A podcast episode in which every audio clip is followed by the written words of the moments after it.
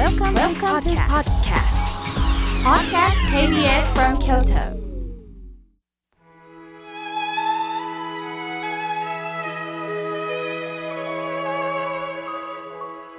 改めまして僧侶の河村明慶です今日の法話のテーマは仲直りは駆け引きについてお話しいたします今日はライバル同士が仲直りする日だそうです。慶応2年1月21日土佐藩士坂本龍馬らの仲介で薩長同盟が結ばれた日です。幕末から明治維新にかけて日本は大きく変化を遂げましたがそれに一役買ったのが薩長同盟です。当時大きな力を誇っていた薩摩藩と長州藩はこの同盟によって手を結ぶことになりましたが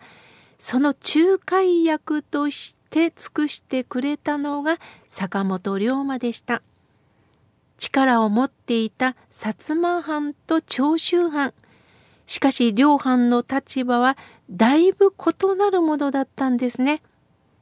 薩摩藩は幕府と朝廷が手を結んで政局にあたる立場をとっており開国しようとする徳川幕府を支持しながら幕政改革を求めていましたつまり幕府寄りの藩だったんです。一方長州藩は日米修好通商条約を破棄し外国排斥する考えを訴える正反対の立場だったんですね。1863年には8月18日の政変が起こり薩摩藩は会津藩と協力して京都から長州藩を追放します。京都に出兵してきた長州藩を敗走させた金門の変が起こりました。こうして両藩の間には修復不可能と思われる大きな亀裂が入ったんです。そんな薩摩藩なんですが幕府のことを信頼していたかというとそういうわけでもありませんでした。ここが面白いですよね。むしろ薩摩藩が主張する改革を幕府がなかなか進めないことに不満を抱いていたんです。長州藩も実は幕府と敵対していたんです。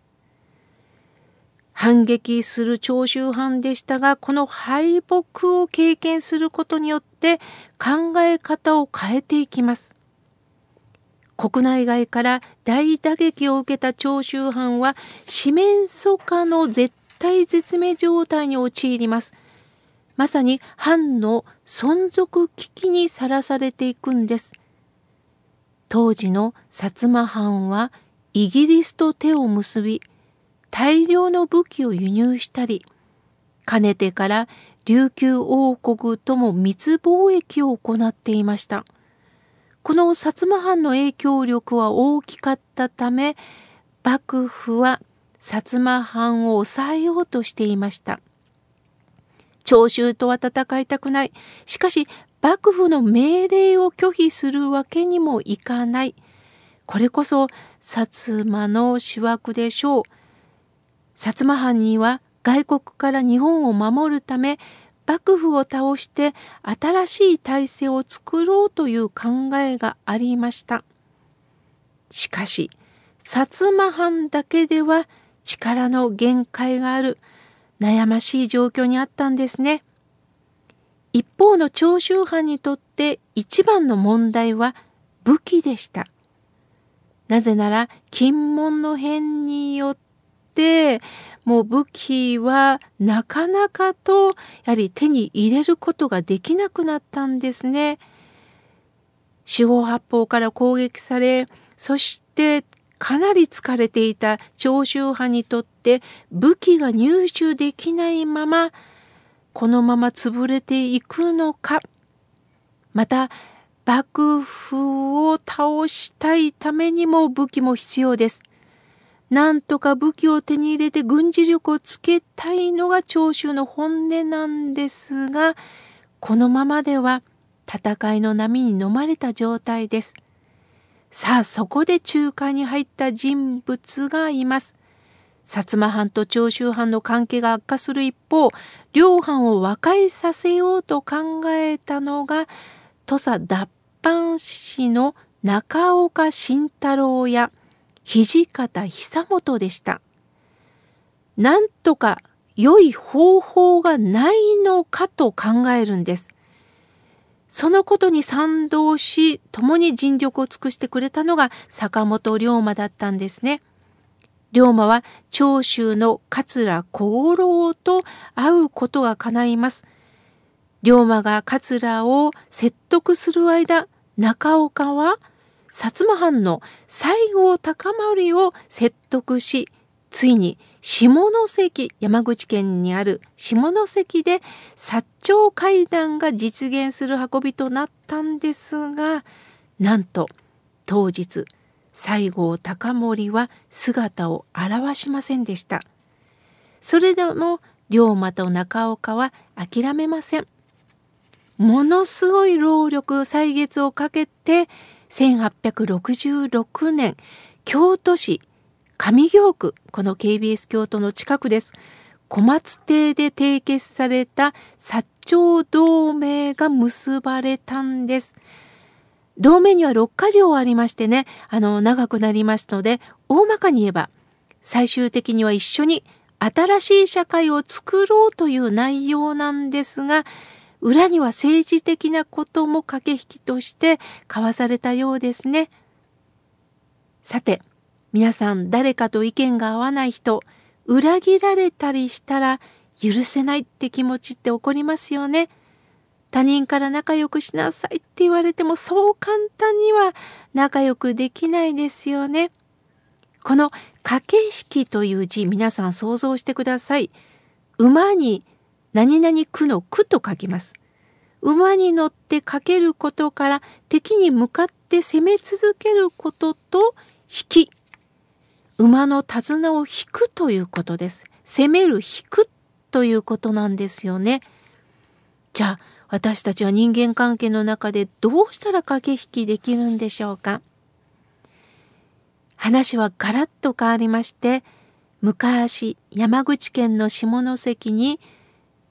おかるさんという浄土真宗のご門徒がおられました。おかるさんはね、気の強い人で、また19歳の時には結婚したんですね。はじめは夫婦仲、本当によく過ごしていたんですが、ある日、夫が家に帰らなくなったそうです。すると他の女性と恋愛して生活を共にしていることが分かり、裏切られたことで夫、相手の女性、さらにはこの事実を知っていた近隣の人にも恨み続けるんです。もう精神状態がもうおかしくなりそうになった時に近くの信州寺院のご住職坊森さんに相談したそうです。すると住職さん坊森さんはどうか仏法に出会ってほしい仏様の話を聞いてほしいと言われたそうです。初めて仏様の話を聞いた時にはっと気づいたことがあるそうです。